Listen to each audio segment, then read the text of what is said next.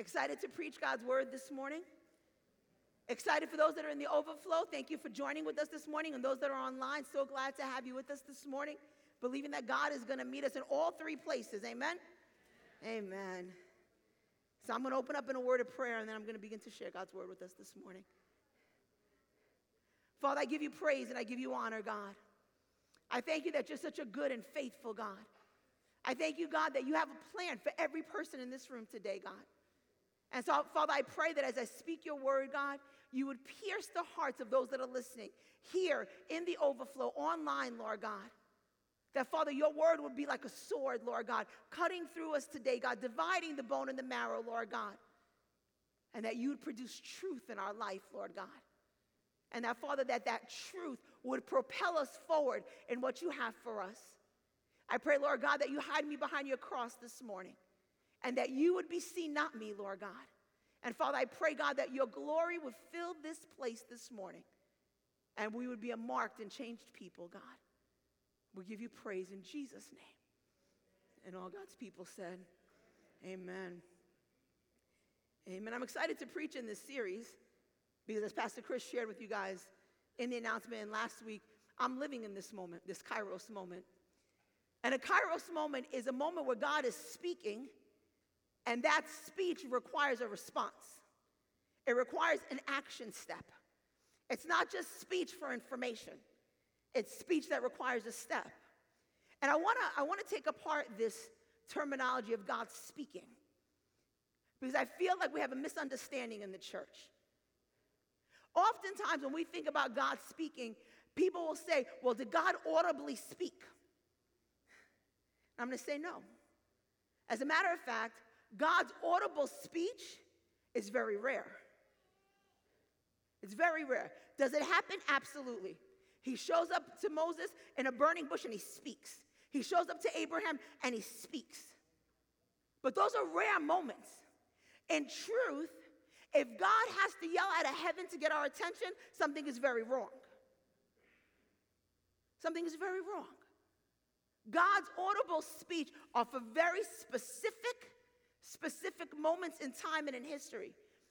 The way God wants to speak to his people really comes out of Isaiah 43 19. Can you guys throw that up for me? It says, Behold, I do a new thing. What does it say? Can you not perceive it? Can you not sense it? Can you not perceive it? Can you not understand? Can you not feel what I'm doing? Behold, I do a new thing. Can you not perceive it? You know, the scripture says that my sheep know my voice, and the voice of a stranger they don't know. But if you go to a shepherd's land, there's not a whole bunch of dialogue going on between him and the sheep. He's just living with them.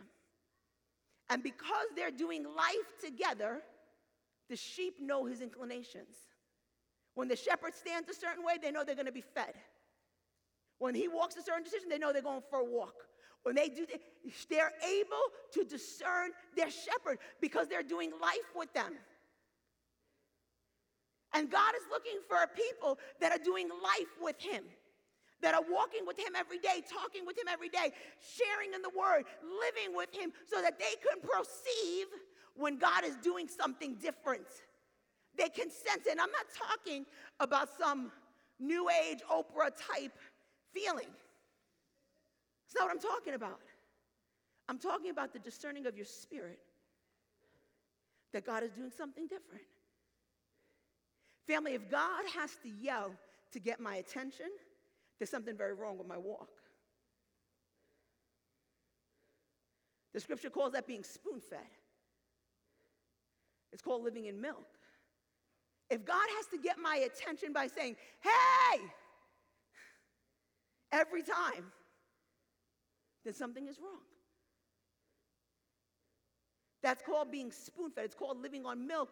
And the Bible says you've come to a place now we need to start eating meat and need to be able to discern what God is doing. You need to be able to feel the difference in the atmosphere when God is shifting things and God is changing things. See, that's my story. People have asked me, hey, did God speak to you? To say this clearly, I said, did God audibly say out of heaven, quit evangel? No. No. I began to perceive a new season. I began to sense something different. I began to sense a change. It was two and a half years ago. Simple little changes. Different little things I began to feel. I'm like, what is this? What is this, God? What am I perceiving? And you know what I did? What we all should do when we perceive something, you lean into it. You lean into it. You begin to pray into it. Say, God, what am I sensing here? What are you doing? And you begin to lean and you begin to lean. And he, I kept perceiving and I kept leaning. And I kept perceiving and I kept leaning. Until this word showed up and it was clarity. And then it was clear what God was doing. And it was clear what he was saying. So, as Pastor Chris shared last week, we had I don't know how many discussions.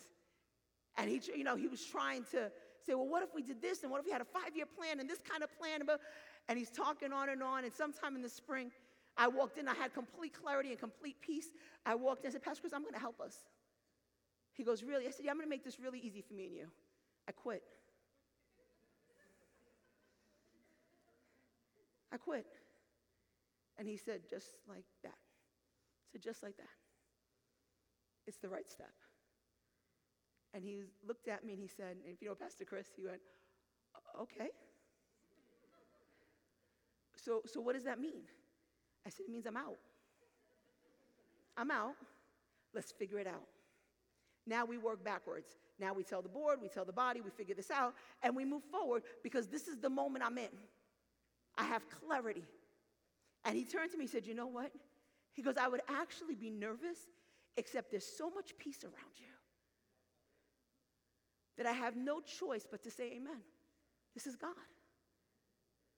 See, I didn't have an audible voice that yelled at me out of heaven.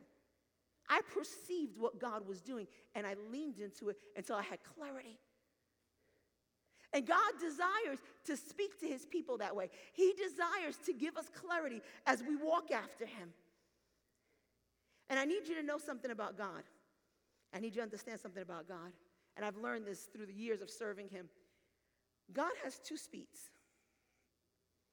I'm convinced of this. I have no scripture to back me up, but I'm just convinced. It's pause and run. If you've served God long enough, that's his speed. Pause, God, I don't know what you're doing. Nothing's moving, God, I'm praying, nothing seems to be shifting, blah, blah, blah, blah, blah, blah, blah. And then, God, wait, I can't keep up. run. And I've learned this that in the pause, and even though you don't feel anything, He's doing so much. You are learning, you are growing, you are laying things out. You don't even realize it. He is stretching you, He is teaching you. And then in the run, you now apply all the things you learned in the pause. That's what He does. And God is always doing that. Why? Because God is always moving us forward. God is always moving us forward, His church and you as an individual. God's heart is never that you stay here, ever. That's called yesterday's manna. God always has fresh manna. God is always moving us forward. God is always wanting his people to move forward. Now, listen, he might take you in the past for a second to pick up some things or to drop some things off. Hello? But it's only for a moment. He's the God of the present, not the God of the past. He doesn't operate in the past. The past is the past, is done. Today's a new day. And God is looking for people that will get in line and move with Him in this new day. That are saying, God, what you're speaking, I'm in. And I want to move forward. And he said, Well, why does God always want to move us forward? It's really simple because God always has more. We serve a limitless God. You didn't like that. We serve a limitless God. Why in the world would you choose a limited life? Why in the world would you choose a limited life? We serve a limitless God who always wants to give us more. More of what? Everything provision, deliverance, healing, freedom. I could stay here all day and list for you things that He wants to give you. If you want to understand the heart of God, it's summed up really simple it's that His church would walk in His fullness. That's the heart of God. Is that his church would walk in his fullness. We'll say, how do you know that? He died for it. He died that his church would have his fullness. He said, I have come to give you life and life more abundant. That's his, that's his, his, his, uh, his mission statement. You want God's mission statement? That is, I've come to give you life and life more abundant. We serve a God that wants to pour himself out in us and through us. He wants to give us more. He wants us to walk in everything he has for us. He doesn't want a sickness, an infirmity, a bondage, anything to hold you. He wants you to walk in his fullness. He wants to bless you. He wants to pour out over you. He wants to propel you forward in everything he has. He doesn't want anybody to stay stuck. Don't ever felt stuck in their walk with God? Feel God, I can't move? It's not God. It's us. We're in the way. He's not in the way. God is always moving us forward. God is always propelling us forward. But see, God can speak all day. All day. He can speak all day. But unless his speech is met with an action from you, nothing's going to happen. That's the truth. That's the truth. You will not find anybody in Scripture that received everything God had by standing still, by just warming a chair. It didn't happen. It happens when they moved. There was a step that was required. God required a step. And he said, well, Why does God need my step? He's God. It's very simple. Because in that step, there's something called faith. And faith is the currency of heaven. Understand that this morning. You want to make an exchange in heaven, you make it through faith. You want to make exchange on earth, you make it through dollars. You want to make an exchange in heaven, it's through faith. And that step that you take requires faith. And once you start speaking faith, now you're speaking God's language. Now you're speaking the language that God jumps right into. And He says, There you go. Now they understand me. Now they're speaking my currency.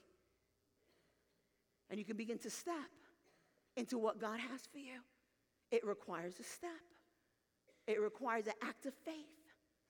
The Bible says, without faith, you cannot please God. I don't care what else you're doing.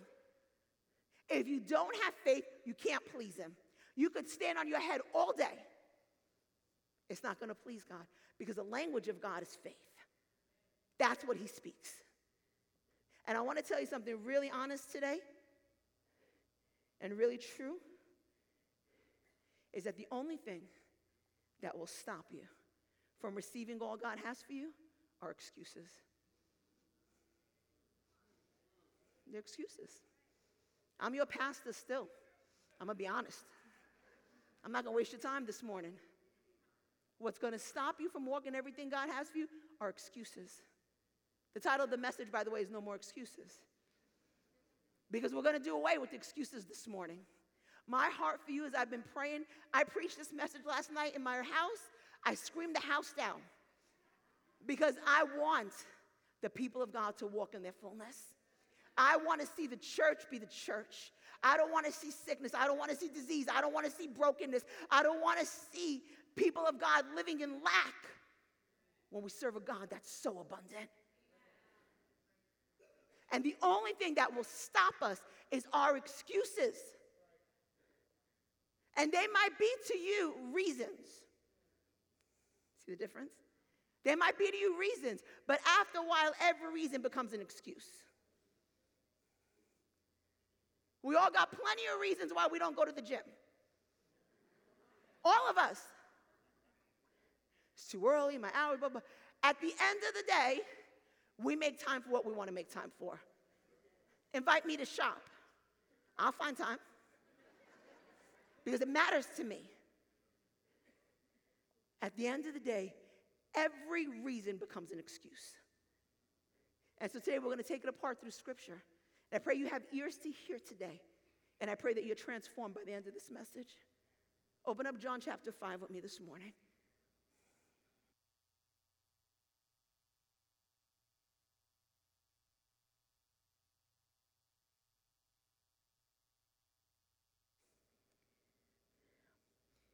When you have it, say amen so I know you have it.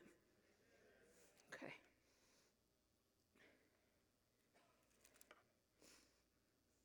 After this, there was a feast of the Jews, and Jesus went up to Jerusalem.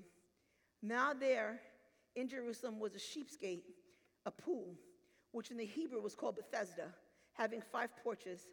In this laid a great multitude of sick people, blind, lame, paralyzed, waiting for the movement of the water. For an angel went down at a certain time into the pool and stirred up the water. Then, whoever stepped into the water first, after the stirring of the water, was made well of whatever disease he had. Now, there was a certain man who was there who had been infirmed for 38 years.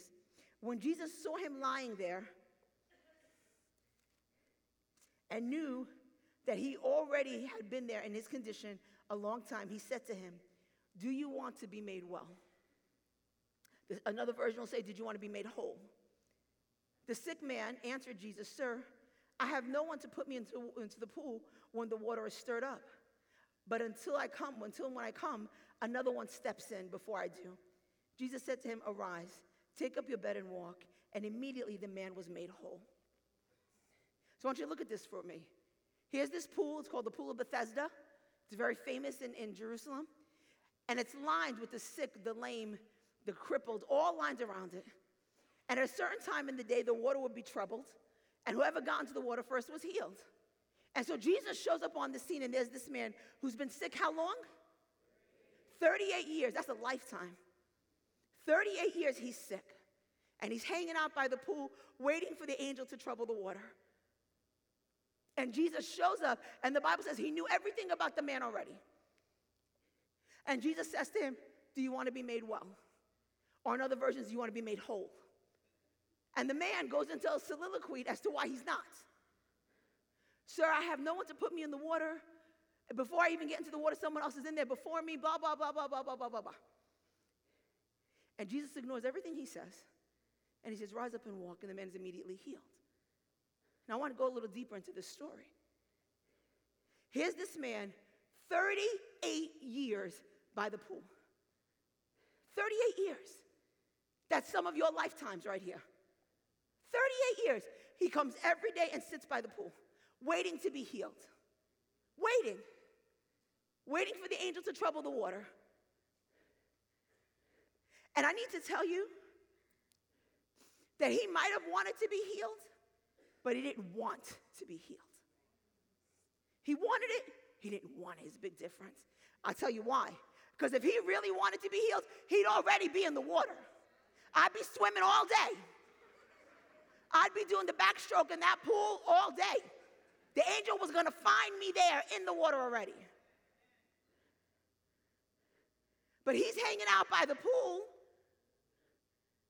and that's become his normal deal to get up every morning, go there, and wait, know that he's not going to be healed, and then go home. He has zero expectation. That's his normal. And can I tell you, for some of us, our dysfunction, our brokenness, our sickness is our normal. And it's just comfortable. You may say, well, it's dysfunction, yeah, but it's your normal. It's what you know. And here he is at the pool hanging out, and he doesn't even recognize his kairos moment.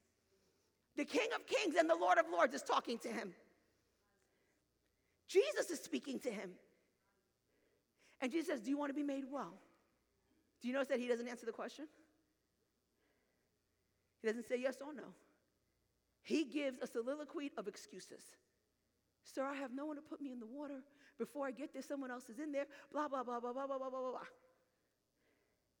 And Jesus ignores everything he says and heals him because he's Jesus and he's wonderful. But can I tell you, he's no different than us. We have a soliloquy of excuses as to why we don't walk in everything God has for us. We have pounds of excuses as to why.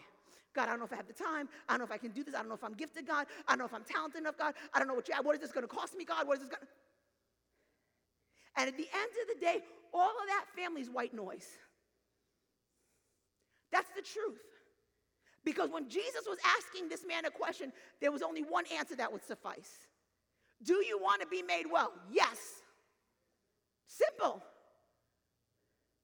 But he didn't have that in him because he was much more comfortable being who he was than taking a risk of stepping somewhere else.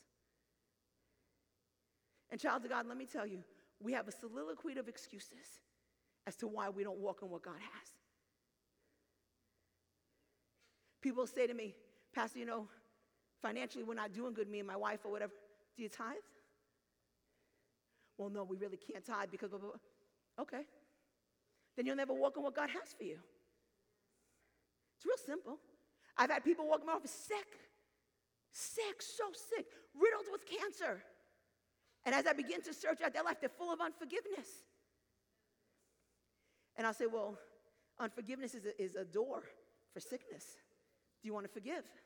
No, I'm sorry, I can't. Then you'll die. That's the truth, family. Because there are steps that are required to walk in God's fullness.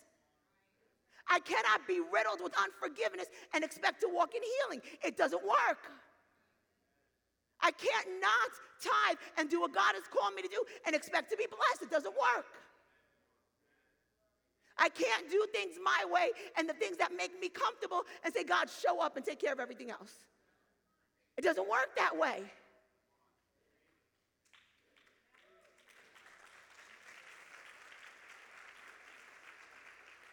All of those things are excuses. They're excuses. Because the bottom line is this, family. When Jesus asks a question, there's only one answer it's yes. It's yes. Jesus is asking. The answer is yes. You know how many people, good people, loving people, have come to me and say, Pastor, this is all wonderful and all, what you're doing. I'm Excited for you. Um, but have you thought about like health insurance? Have you thought about a mortgage? Have you thought about life? Have you thought? And I start laughing. I'm like, it's past my mind. Sure, because I'm human. But none of those are going to deter me from saying yes. They're realities, they're truths, but I serve a bigger reality. Either God is who he says he is or he's not. Either he's the King of Kings or the Lord of Lords, or he's not. We're all playing games this morning. Either he's the God who speaks and then backs up his word, or he's simply not. That's the truth of it. And this is what I believe that as I obey God, God will take care of everything else. He's the God that'll take care of the consequences. You know how I know that? The scripture has this one little line that we just read that said, when Jesus approached the man, he already knew everything about him. He knew everything. You know what that means? He knew all of his excuses before he asked the question. And he still asked the question. Why? Because he had already solved the excuses. Jesus already had a plan for the excuses. He had a plan for, think about Moses. Moses, go to Pharaoh. Oh, you know, I can't speak. He said, Take your brother. God, I don't have anything. Take your stick. But uh, on and on. God didn't give him a chance to finish. He's like, Moses, you're going. But God this, God that. Do you ever notice that when he goes to Pharaoh, it's a little moment? Does Aaron ever speak to Pharaoh? Moses does. The excuse. He got there, he spoke just fine. He spoke just fine when he got there. But it was his excuses, and God didn't let him have any of them. Either you're going to do what I say or you're not. It's really simple. Because I am a God that takes care of the consequences. I am a God that takes care of your obedience step. You step into what I have for you, child of God, I'll take care of everything else. You decide that you're going to walk in God's fullness. You're going to forgive. You're going to be set free. You're going to let go of the past. You're going to walk in liberty. You're going to believe healing. You're going to walk into ministry. You're going to, you're going to do what God is saying to you. Your answer is yes. God takes care of everything else for you. That's God. And either we serve a God that's that big, or we all need to go home and stop wasting our time on Sunday mornings. Either he's the Lord of Lords and the King of Kings, or he's not, and we're all playing games. I'm not playing games. I know the God I serve. I know how big my God is. I know that a cattle upon a thousand hills belongs to him. I know that God is able to do exceedingly abundantly more than I can hope or imagine. And God, whatever you say, the answer is yes. Whatever your question is, the answer is yes. We live under this word a lot of times we throw around. It's called recklessly obedient. It's the right term. God is looking for people that will recklessly obey Him. Recklessly. Yes, God. Whatever you say. I'm not counting the cost. That's your job. That's your job, God. My job is my obedience. Your job is everything else, God. My job is my step. Your job is everything else. And when you live like that, the miraculous shows up all over the place. Because God is saying, they're speaking my language, because my language is faith. And the second they speak my language, I'm in. If you've heard this story before, just bear with me this morning. But, you know, we obey God because of who's asking. It's Jesus speaking. So in Jesus is the completion of all things. The simple fact that it's Jesus asking, the answer becomes yes. If it's one of y'all asking, I might think twice. But it's Jesus.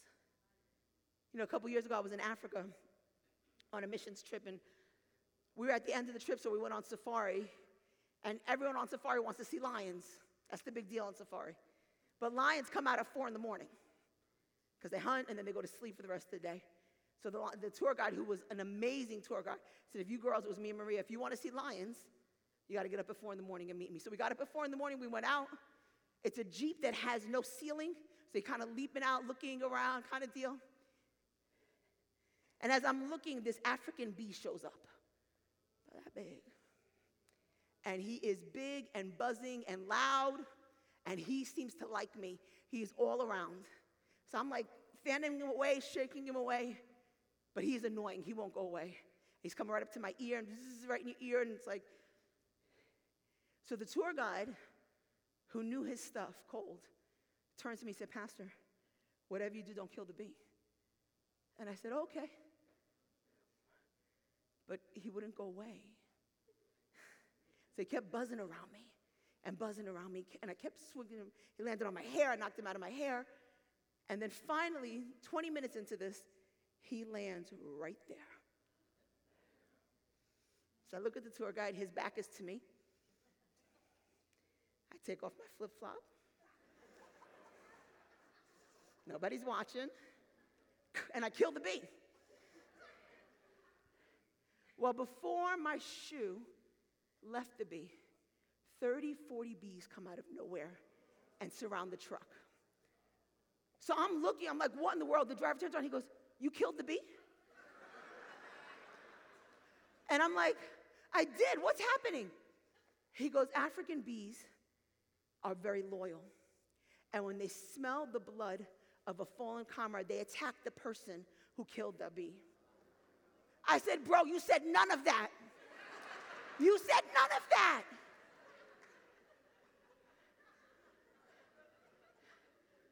He's like, I shouldn't have had to say anything. Listen to his word. I should have had to say anything. All you needed to know was that I knew better than you.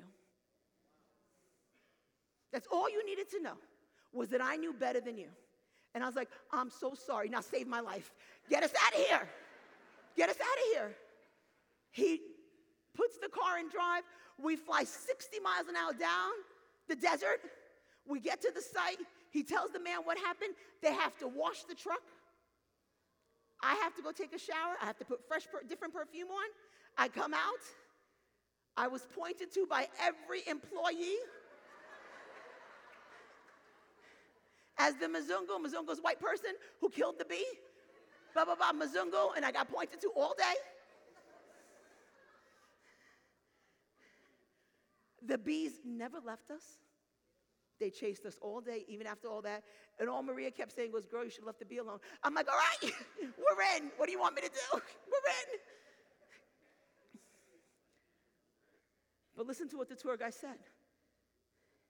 He didn't need to tell me all the steps. I just needed to know that he knew better than me. That's why we recklessly obey, because God knows better than us. He knows better. So when he's asking a question, if your answer is no or I don't know, that means you know better than God. And we don't know better than God. He knows better. You can struggle, you can search it out, but lean into it until God gives you the confidence to say yes. But the second you begin to say, God, I don't think this, you now have set yourself up as God. And I'm not God, I'm his servant. And what he says, his answer is yes. Another time that I was going to Africa as well, we were here at Evangel, and Team Colombia was leaving, and they had collected all these socks to go. And then Team Colombia left, and all these children's socks were left here.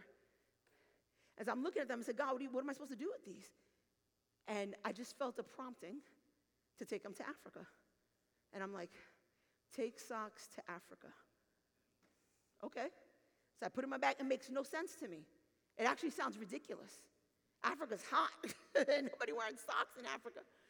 So I take all these children's socks, a suitcase full of children's socks. I get to Africa. We get there. The second day that we're there, they say, We're going to go visit an orphanage. And they say, Prepare yourself. This orphanage is one of the poorest in the area. These children have nothing. These were street kids that were found on the streets. There's no money, there's no anything. We go there, and truly, it's one of the most dilapidated orphanages I've ever been to. But the children love Jesus. And we walk in, the place doesn't smell great, doesn't look great, there's no light, there's no light fixtures. They live by the sunlight because they don't have any lamps there. The children have old clothes, everything is just poor. And I have this ridiculous bag of socks. I wanted to bring steak, do you understand? Like, I wanted to bring whole outfits. I wanted to bring shoes. And I have what I believe God is speaking to me, and I'm doing a reckless act of obedience by carrying this ridiculous bag of socks. And we go in and they say, Oh, our friends from America are here. Children, what would you like to do with them? And the children, We want to worship. So we worship for the next two and a half hours with these children. And then we're getting ready to leave. So I grab the woman that's in charge and I say, Hey, can I, can I talk to you for a minute? Sure. Um, I have this bag for the kids. And she goes, What? I said, This bag, I have this bag for the, for the children. She goes, Okay, what is it? It's socks. And she goes, I'm sorry, Pastor, what did you say? They're socks. And she goes, Did you say socks? Yes. She starts screaming, Jesus, Jesus, Jesus. So now I don't know what's happening. She calls all the ch- children, come, come quickly, children. All the children come running over. They go, Children, what did we pray for two days ago? And the children go, For socks. And she goes, And look what Pastor brought us today a bag full of socks. She said, So that means while we were praying, Pastor was already in the air with the answer to our prayer.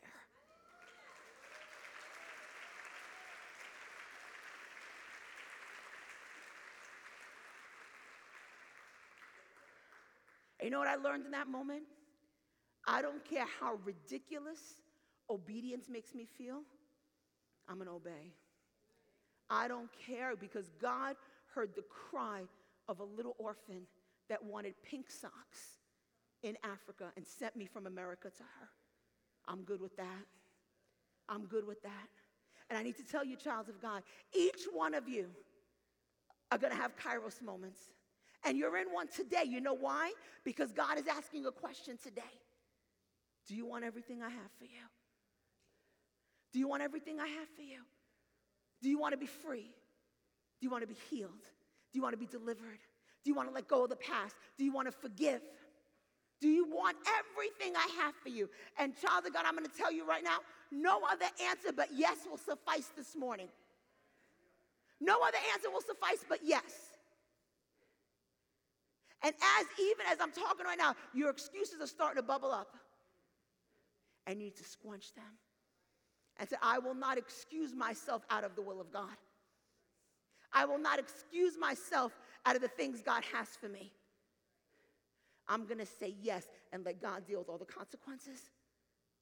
I'm to say yes and do exactly what God is calling me to do. And everything else is His business. My yes is my business. So I want you to stand with me this morning.